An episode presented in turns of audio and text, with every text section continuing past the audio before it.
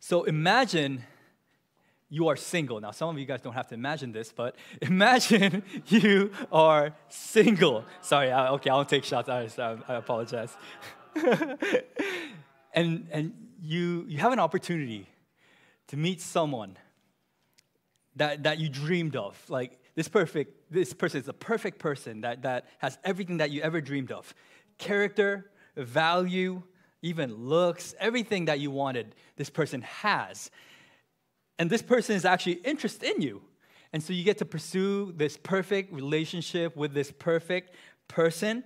Uh, but as you're sitting in a cafe uh, in public, which is a godly thing to do when you're dating, you know, rather than watching Netflix at home, it's better to, to go to public and spaces and, and to interact. But um, someone walks in as you're, as you're drinking some tea, and that person is someone that you knew from years ago, someone that knows your past, someone that knows your failures, someone that knows that you weren't that holy back then, that you weren't that perfect back then, someone that is aware of all your mistakes, how would you feel at that moment? Would you feel excited? Say hi to that person? Probably not. You'll try to cover up yourself, see if you can get out of the cafe so that you don't have to talk to that person, right? Why? Because you're ashamed of your past. You're ashamed of the, the things that you did uh, before and you repented, you know that you're wrong, you, you, you're wronged, or you did something wrong, so you, you dealt with those issues with the Lord. But still, at that moment, what's happening is shame is, is, is coming into your heart. And when shame comes into your heart, it destroys the intimacy that you have in a relationship relationship with God and a relationship with others.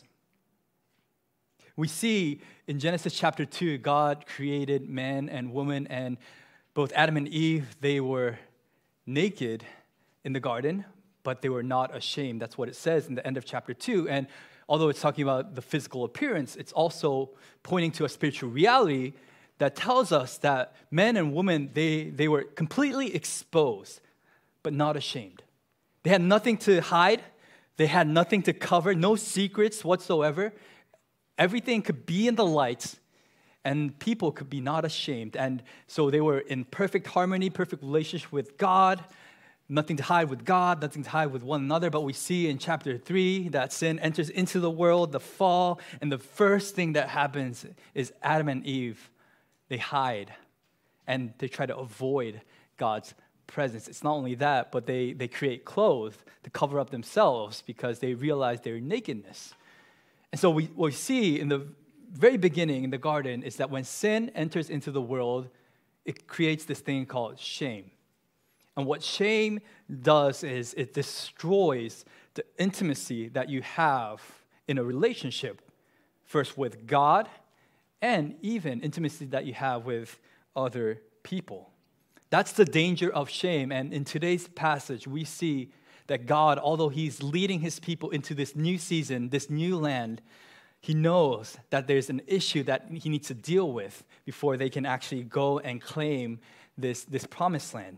And that's where we find ourselves in Joshua chapter 5. It's a new beginning, yet there's an old problem that God is trying to deal with um, at this passage. And the reason why this is so significant is because, in the same way, God is all that we can ever dream, dream for, that he's, he's perfect in every possible way. He is holy, and He actually wants to have a relationship with us. That's pretty incredible. But the thing is, if we have shame and guilt that sin brings into our, our lives, what happens is our intimacy with the Lord is broken. It's not just that, our intimacy with other people within the community of God, it gets destroyed as well. So I think today's passage has much significance um, in that regard. So let's look at verse 1. It says this There's three parts to this story. The first part is this it says in verse 1 As soon as all the kings of the Amorites who were beyond the Jordan to the west, and all the kings of the Canaanites who were by the sea, so basically everyone who live, who's living in the promised land, um, it says, heard that the Lord had dried up the waters of the Jordan for the people of Israel until they had crossed over. Their hearts melted, and there was no longer any spirit in them. So, what the text is telling us is that these people who are living in the promised land, they are defeated, they are discouraged, they, they are dismantled. Uh, they are scared to the point that they can't even breathe properly. Why? Because of the people of Israel. And if you go back to chapter 2, remember when Joshua, when he was on the other side of the Jordan River, he sends two spies to see what's going on in the land of Canaan. And those two spies meet this lady called Rahab. And Rahab tells the spies, We're actually scared of you guys. You might not know this, but we heard what happened in Egypt. We heard what happened to Pharaoh. We are well aware of what happened when it comes to uh, the Red Sea and how you guys left Egypt, and we are terrified. And now, it's not that they just heard all the things that Yahweh can do, that God can do, but now they actually seen it. It's not just a story anymore, but they have experienced before their eyes the Jordan River, which was a raging, surging, overflooded river at that time. God parts that river 19 miles all the way to the city of Adam. And at once, the entire group of, of the people of Israel, they can cross the Jordan River and they are there in the promised land. And, and so they are terrified. They are scared to death. They are paralyzed by fear. And this is so ironic because you know, the Israelites, they are worried, okay, how can we conquer this land? But when you get to chapter 6, verse 1, we are told that the people in Jericho, they are locking their doors. They're closing their gates. They're saying, okay, we are so afraid, so we're just gonna stay here. No one's going out, no one's coming in. So, in a sense, they are imprisoned in their own city right? They are, they are paralyzed, they are locked uh, behind their own gates. And this is so important. So, the first thing that we see in today's text is this God binds up the enemy. If you're taking notes, this is the first thing that I want you to notice in today's text. God binds up the enemy. In a supernatural way, God basically puts the enemy and, and into their own city and, and locks them up. And why is this so significant? Well, what happens next is God's going to tell the Israelites to do two things. Two things that are very strange and, and weird. It says that God told Joshua to circumcise all the male Israelites. The second thing was to celebrate the Passover. Now, um, if you don't know what circumcision is, please don't Google it uh, at, at this point. Uh, just ask uh, ask a friend later or a teacher later, and they, they can explain to you what circumcision is. But basically, you are cutting off a piece of, a, flesh on your body, and you're removing that. Um, and so that's happening, and we know that even with today's medicine and all the technology, it's not just a matter of hours, but it takes days for you to recover uh, once you are circumcised. The other thing that we know is the Passover feast, it was a week long feast, so People are celebrating, they are eating, uh, they are enjoying their time. So these are two things that are very odd to do when you are in the midst of a battlefield. Like God tells the Israelites, you know, when they are right outside the gates of Jericho at this place called Gilgal, He tells them, hey, get circumcised and celebrate the Passover. That, that's pretty crazy. So, why does God do this? Why does God bind the enemies of Israel so that they can go through these, these rituals. Well, we are told in verse 10, today's passage, first about the Passover, it says, While the people of Israel were encamped at Gilgal, they kept the Passover on the 14th day of the month in the evening on the plains of Jericho. And the day after the Passover, on that very day, they ate of the produce of the land, unleavened cakes and parched grain, and the manna ceased the day after they ate the produce of the land. And there was no longer manna for the people of Israel, but they ate of the fruit of the land of Canaan that year. So we don't have time to go over all the details about the Passover, but there's two things that you have to know. Number one, Passover was began in Exodus when the Israelites they were living under uh, the, the rule of Pharaoh, when they were living in slavery, when they were basically in bondage, uh, God delivered his people in a miraculous way. God saved his people out of Egypt. And to remember that, God told Israel, okay, your calendar is going to begin with the Passover that we're gonna celebrate not with New Year's, but with the Passover, because that was your beginning. That's how your nation started. Remember that it was by, by the grace of God that you were delivered. Remember that it was by my hand that, that you were delivered out of Egypt. So the Passover feast, it happened in the very beginning of the year because it was a sign, a symbol of a new beginning, a new season. Not only that, we know that the text tells us that, that when they were celebrating the Passover, they ate from the fruits, the produce of the land. And that is so significant because for 40 years, what did they eat? They had manna, right? They had no idea what this was, so they literally called, What is it? Uh, it's this type of bread that they ate daily for, for 40 years. And yeah, it was okay because, you know, they were trying to survive in the wilderness. But at the same time, if you eat the same thing for 40 years, I love steak, I love pasta, but if I'm eating the same food for 40 years, I mean, it's not that great.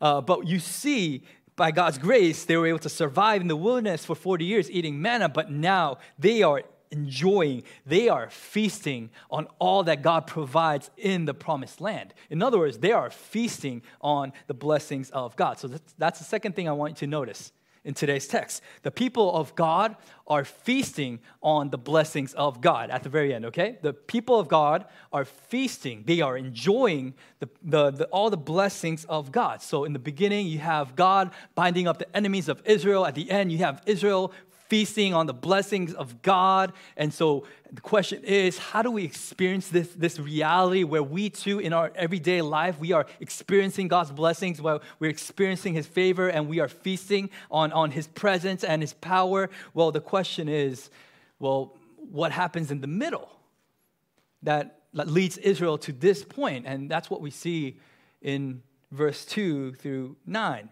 Because in verse 2 through 9, we see that that Joshua is told to circumcise every male Israelite. Now, circumcision today is a medical practice, it's something that's culturally accepted, um, if not expected. At the same time, it doesn't have any spiritual meaning uh, to it. It's just something that you do uh, for medical reasons. But that was not the case for the Israelites. This had deep spiritual meaning it was a sign that they were in a covenantal relationship with God. Just like, you know, this ring that I have in my hand, it reminds me that I'm in this incredible covenantal relationship with my wife, that I made a decision, that I made a commitment before the Lord and before people that I would love my wife no matter what, till death parts us, um, that I would honor her, cherish her, love her, that's the commitment I made. And I'm, reminded by, by my ring of that reality every single day. And so, circumcision, although it wasn't something that was physically uh, displayed to other people, it was a physical mark that was made on the body of the Israelites in a way to remember the covenant relationship that they have with God. So, circumcision is not something that we should giggle about.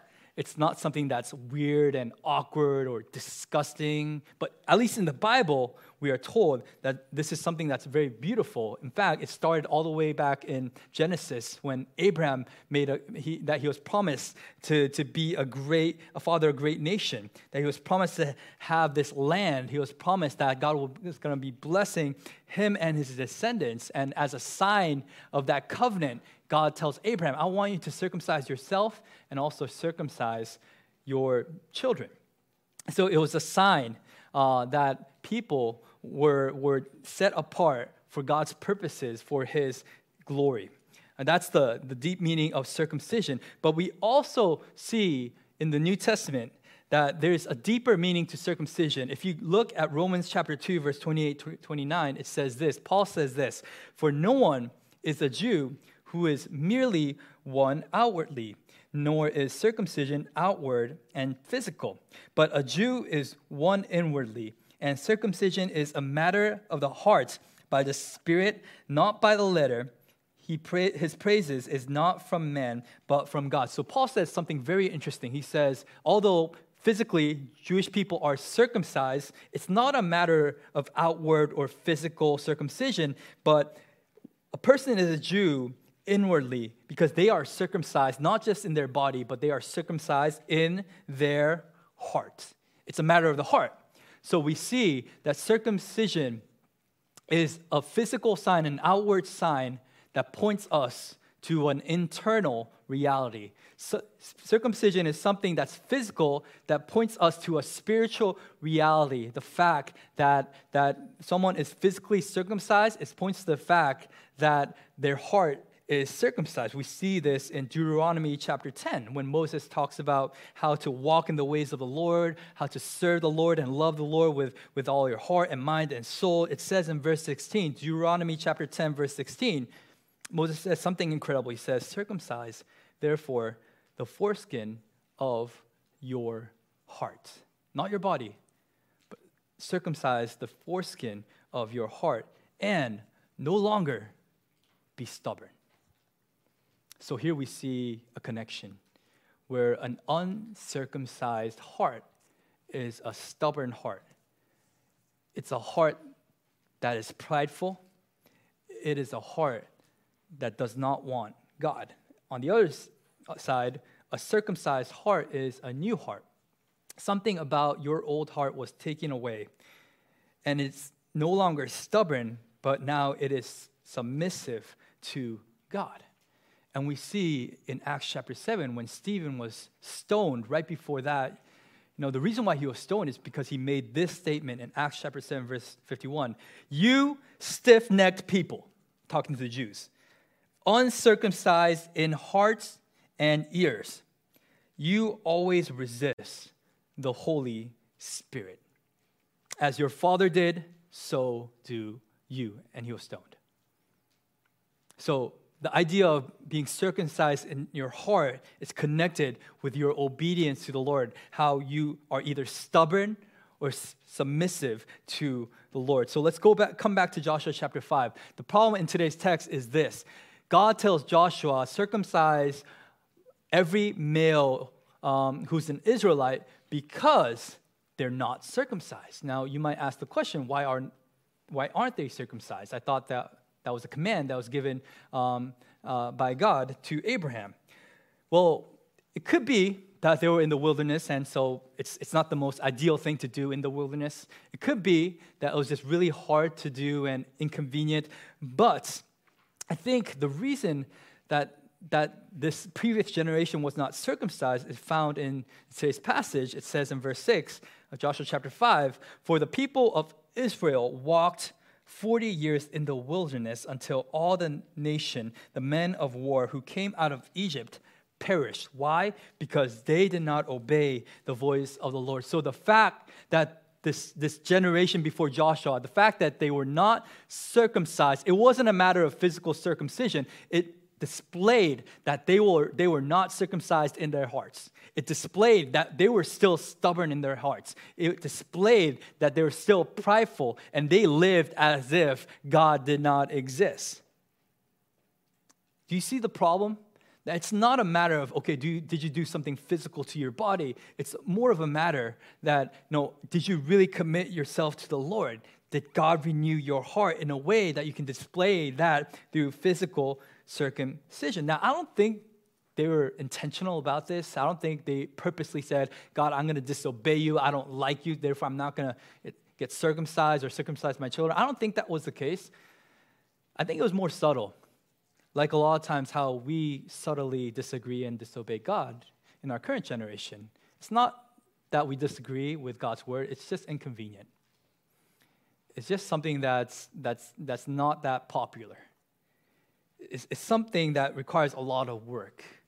And therefore, although you know God's word tells you to, to pursue circumcision, it's like, no, I'm not going to do that. In the New Testament, um, one, one thing that parallels to circumcision is baptism. Because baptism, as we know, is an outward sign of an inward reality. When you get baptized, just like circumcision is a one time thing that you do once in your life, baptism you do once in your life. And as you are going into the, this body of water, you are saying that although I'm physically going into this water and coming out, what's really happening spiritually is that I, am dying with Christ and I, I, my sins are buried with Christ, and now I'm alive, having this new life in Christ. So baptism is very similar to circumcision in this way that it is an, a physical reality that's pointing to an internal spiritual reality.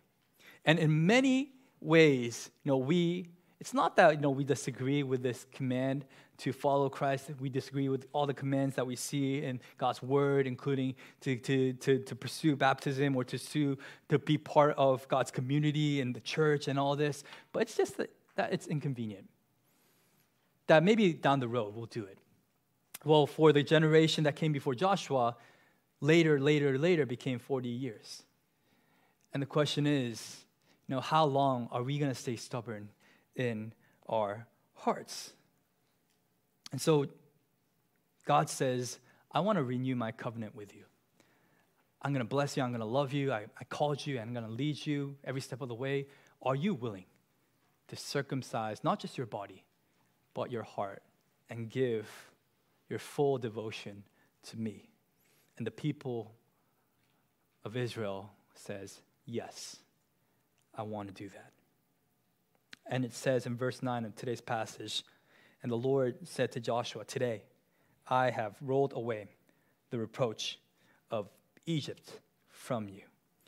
And so the name of that place is called Gilgal to this day. So reproach is it simply means that you find fault or blame in, in Timothy, uh, 1 Timothy chapter 3 talks about how the leaders of the church should be above reproach. It's simply saying that you shouldn't be a disappointment to other people, that you shouldn't be found fault or bl- you, you, shouldn't have anything to be blamed of uh, as a leader. And so we see that on this day, God, He rolled away, He takes away the reproach of Egypt. So, what is the reproach of Egypt? Before, remember, when they were people of Israel, when they were living in Egypt, they were slaves, they were living in sin, they were living in a way that they were disconnected from God. They were living in this old way, this old life following the ways of the world, living under the authority of the world. And so that was the reproach of Egypt, that there was constantly these, these messages and these reminders that you're nobody, you're just a slave, you're just working for Pharaoh. And even when they left um, Egypt, they were constantly reminded of this. When they were trying to go into the promised land, 10 of the spies said, No, compared to the Canaanites, we are like grasshoppers before them, that we are so small. So although Israel left slavery uh, in Egypt, it took a while for them to get the slavery out of them. They were still thinking as slaves. They were living in their old ways, in their past. And God says, when you circumcise not just your body, but your heart, what I'm gonna do is I'm gonna roll away, take away the reproach of Egypt. No one can blame you, no one can cause this shame in you to destroy the intimacy that I desire to have with you. So, the third thing that we see is this God removes the shame of their old life. God removes the shame of their old life. So, let's, let's kind of wrap this up chronological order. So, God, He, he binds up the enemies of Israel. And he, he, he tells Joshua, circumcise not just your body, but your heart. And doing so, God removes the shame and the old life from the Israelites, and now they are able to feast on the blessings of God that comes from the land that God has given to them. Now, why is this so significant? This story sounds so familiar, but because this is exactly what our greater Joshua does for us. I told you in the introductory sermon when we were looking at the book of Joshua that the name Joshua means God saves right? And we have a greater Joshua because the Joshua, the name in Hebrew, it transliterates into the Greek name Jesus. And so the greater Joshua, Jesus, he comes and he is the one who binds up our enemies. not just people living in cities, but he destroys our enemies, death, sin, Satan. If you read the book of Revelation, it talks about how these enemies are basically they are bound. They know that their time is up, so they are just you know trying to do some stuff at the end of the day, but they are defeated. They are demoralized. The reason why they're going after God's people is because they know that their time is short. They are f- afraid of God. The next thing that we see is Jesus when he, he, when he died on the cross for us, that we be, when we believe in this simple reality that Christ in him that we have new life, that the old has passed away, the new has come, that he not only destroys our enemies, but he takes away our shame. He allows us to live a new life, a life that is not of the old, but of the new. He allows us to be free from our past mistakes, our past failures, and actually embrace this new life. And by doing so, we are able to feast on a daily basis on the glory and the blessing of God. And if you think I'm making this up, look at Colossians 2:11. It says, "In him, Jesus, also you believers were circumcised with a circumcision made without hands by putting off the body of the flesh by the circumcision of Christ. If you are in Christ and you believe in Jesus Christ, what God is saying is this you can have intimacy with me, that you are in a covenant relationship with me, and I'm not gonna let anything come in between you and me because I have paid the ultimate price. There's no more shame, no more guilt. You can be loved in a way. You can follow me in a way. You don't have to be afraid how the past is going to haunt you. You can live a new life. So when you receive Jesus as your Lord and Savior, He removes your shame. And you might ask, how does this work? Well, because on the cross, Jesus not only did He endure the pain, but He took the ultimate shame. Literally, the Son of God came to earth as a man not just a man, but it says in Philippians chapter 2, he, he lowered himself to the position of a servant. Not only that, he lowered himself to the point of death, humbled himself. Why? To die on the cross. And on the cross, he was naked. He was called names. People were taunting him, mocking him. He took all the blame, all the shame, did not retaliate. Why? Not because he deserved it, so that he could make a way for you and me that taunting, that shame belonged to us. And yet on the cross, God sent his son, and his son, Jesus, experienced all the shame in the world so that when we believe in him, that we don't have to live in shame, but we can be unashamed for the gospel, for the glory of God. So I just want to give you two practical things to examine um, as you kind of go back. There are two ways that we are attacked by shame, in my opinion, today two ways that the enemy reminds us of our past and our failures. The first one is this past sin. Past sin. Everyone is broken, everyone has messed up at one point. And there are some sins that you asked for forgiveness in the past, but just every now and then it comes back to haunt you. Like there's some times when, you know, I'm, I'm you know, I'm a pastor, I'm, I'm preaching in front of people, and, and, and sometimes, you know, I wonder, what would my friends think back in high school, middle school, when, you know, they might not have seen my godly side? What would they think if I'm preaching this message, right? And I'm thinking to myself, uh, and, and like, how ridiculous would this sound? Like me, a sinner, saying that, you know, by grace I'm saved, I'm, i can live a righteous life, a holy life, that, that's ridiculous. You know, every now and then, even as a pastor, almost on a daily basis, I'm not just reminded physically about other people, but from time to time, but daily, the enemy is whispering in my ears. Who are you to talk about God? Who are you to talk about holiness? Who are you to actually talk about sin before people? And there's this constant reminder of all the failures and the past sins that I have. There are some sins that are hard to, in a sense, kind of reverse. For example, you know, some people, if you failed in your purity, like despite you asking for forgiveness and God forgiving you, and that forgiveness is so true, there are times when the enemy will whisper when you're in a new relationship. By the way, you remember what happened back then? when you lost your purity? there are times when you go back and you think about your failures in parenting, your failures in marriage, your failures in friendships, and, and as you're trying to live a new life, you're constantly being reminded. And as you're being reminded, what's happening is shame is being built up in your heart. And because of that, you don't want to read God's word. You don't want to seek Him in prayer. It's destroying the intimacy that you have with the Lord. And I want to let you know that shame is not something that God uses, but shame is from the enemy.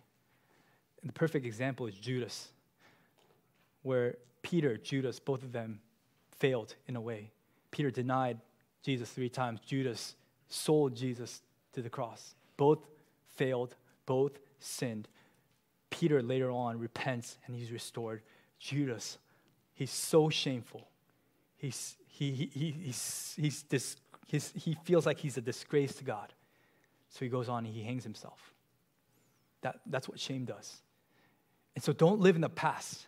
If Jesus had paid for your sins and I'm not talking about your unrepented sin. If you have repented, if you dealt with your sin before the Lord and you know that God's grace is more powerful than the power of your sin, then you can bank not on your prayer, not on what you said, but you can bank on the work of Jesus Christ on the cross. You can bank on God's grace and His promises. When He says, I'm going to give you a new life, a new beginning, it's not that you're just an upgrade from your previous life, but you are a new creation in Christ. That's a clear promise. That's not just a concept that's in the Bible, that's a reality. So don't let the enemy steal the joy that you have with Jesus Christ. Another way that the enemy attacks us is through our weaknesses and our struggles, our present weaknesses and our struggles.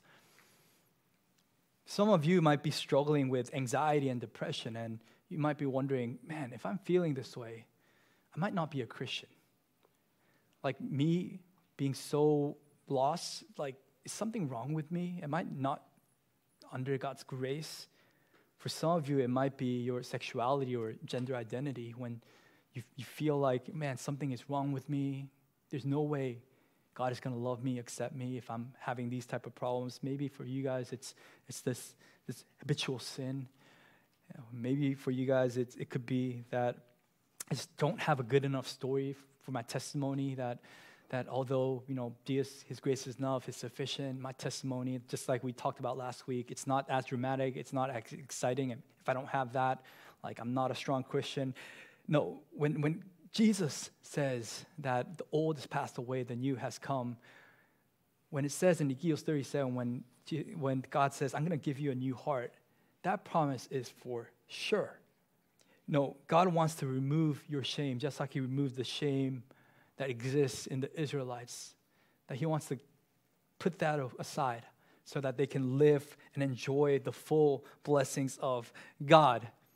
If you never heard this before, God, if you have faith in Jesus, says to you that you are clean, that you are pure, not on the basis of your works, of who you are or what you have done, but on the basis of who Jesus is. Never forget that. In fact, it says in Ephesians 5 when God sees you, he doesn't see a mess, but he sees the righteousness of Christ and a clean bride. So don't let sin and shame rob the intimacy that you have with God. Jesus is our greater Joshua, and he circumcised not our body, but our hearts. And he gives us a new beginning so that now what we can do is enjoy the full blessings and the promises of God, feasting on God's goodness and His grace on a daily basis. Trust in Him, follow Him today. Stop being stubborn. Don't be stiff necked, but trust in Him, Him alone. Praise God. Praise Jesus. Let's pray.